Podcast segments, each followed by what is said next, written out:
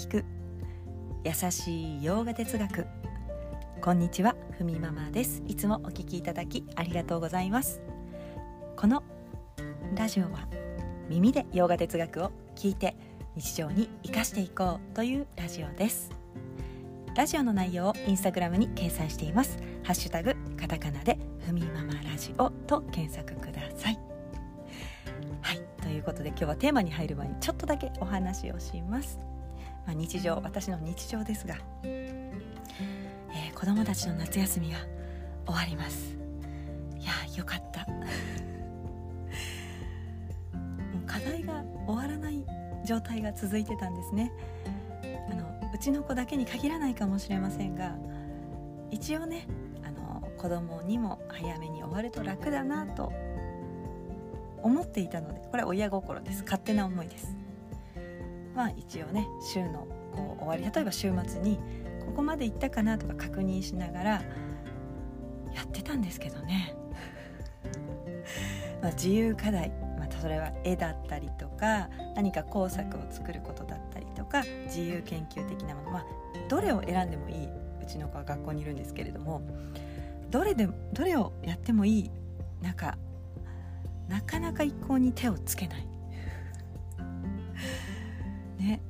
週末ごとに一応確認したんですけれどもほらやろうよやろうよって言ってもねやる気起きなかったら意味がないかなと思って粘ってたんですね私だけ。でも全然やらなかったものでしてね結局終わったのが先週の日曜日。いやギリギリですよ本当に。作ることとか研究すること確かにそう今の子どもの知識や知恵だとなかなか進まないんですよね。私勝手にやってくれると思ってたんですけれどもどうも私の理解が足りなかったということで夏休みギリギリで全てのことが無事終わりそうということでめでたしめでたしでしたがなんか私自身の焦る気持ちだけがですね常にあった8月いっぱいということでした。はいということで今日もバガバットギーターの知恵や知識を理解していこうということでラジオをお送りいたします。テーマに入っていきます。では今日のテーマダルシャナするために大事なことというテーマでお送りします。まずダルシャナするために大事なこと3つあります。1つ目は瞑想。そして2つ目は祈り。そして3つ目は学びです。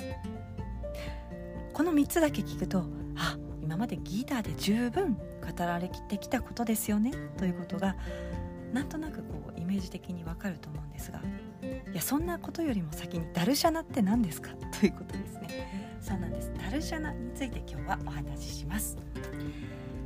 ダルシャナというのは理解するということ。この目ではっきり見たかのように理解する。これがダルシャナの意味、まあ、そこには言葉の意味の中には自分自身が学んだこととかそういった哲学的なことを深く理解している、まあ、腑に落としている。というその理解まで落とし込むことがダルシャナと言われます。なので何を見ても何をしても、まあ、10章で言われていました。自然の摂理イーシュバラとまあ分かると。見えるものも見えないものもそして美しいものや怒りや悲しみ喜びの中にその摂理の現れがあるんだ。そこをそのありようを理解していこうということをクリシュナが伝えています、まあ、急にね私は神を見ました。とかねこのラジオで私が伝えてたらちょっと怪しいですよね。ちょっと数名の方がラジオからね 次の日から聞かなくなると。もしね身近な家族があの話してたら私もねあ大丈夫かな。ちょっとちょっと様子を見てからお医者さん連れて行こうかなと思うかもしれません。はい。まあ、こんな風に異世界のものを見るとそれが神だといったような理解していくこれがダルシャナではないということです。え私たちは日常を生きながら目の前の何気ないものを見ながら摂理の現れとつな、まあ、がっているんだということをはっきりと理解できている、まあ、言い換えるなら目の前のもの、えー、こととか現象とか全て自分自身と同じものから現れているんだと、まあ、自分もそうなんですよね。摂理の現れ世界というのも摂理の現れで同じなんだ。この理解です。それをダルジャナといいこれをインド哲学風に神を見るとか神を知るというニュアンスなんですね。哲学の目的見るように自分と世界のつながりをはっきりと理解する。何を見ても安心できるということです。これは私たちの物事を見るとか自分に対する態度がやっぱり変わってるからその態度を、まあ、目の前のものをね見る態度を変えることができます。でもこれというのは自分に向き合わないとできません。自分自身に向き合う時間を持つありのままを理解していく。これは特別なものを見るとか、まあ、それは特別なビジョンとかね変わった体験を得ようとすることではないんだと言います。だから私たちができることダルシャナするために大事なことは瞑想とか祈りとか学びなんだということですね。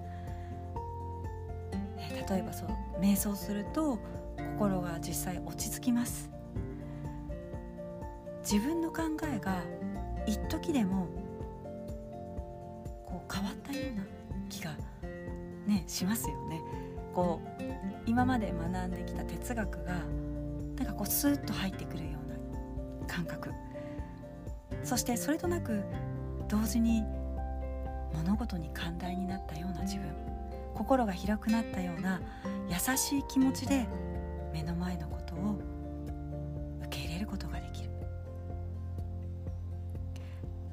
でもねこう日常生活に戻ると人間は習慣の生き物ですからちょっと前の癖が出てきます。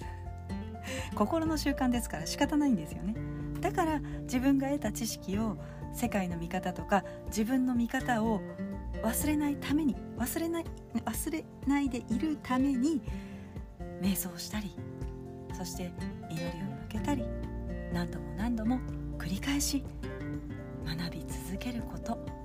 これが事なんだ必要なんだと言います。ここが語られてここからもねギーターの中で引き続き伝えられていきます。はいそれでは今日はこんなところで今日一日も皆様にとって素敵な一日になりますように。耳で聞く優しい洋画哲学ふみママラジオご清聴ありがとうございました。ナマステ。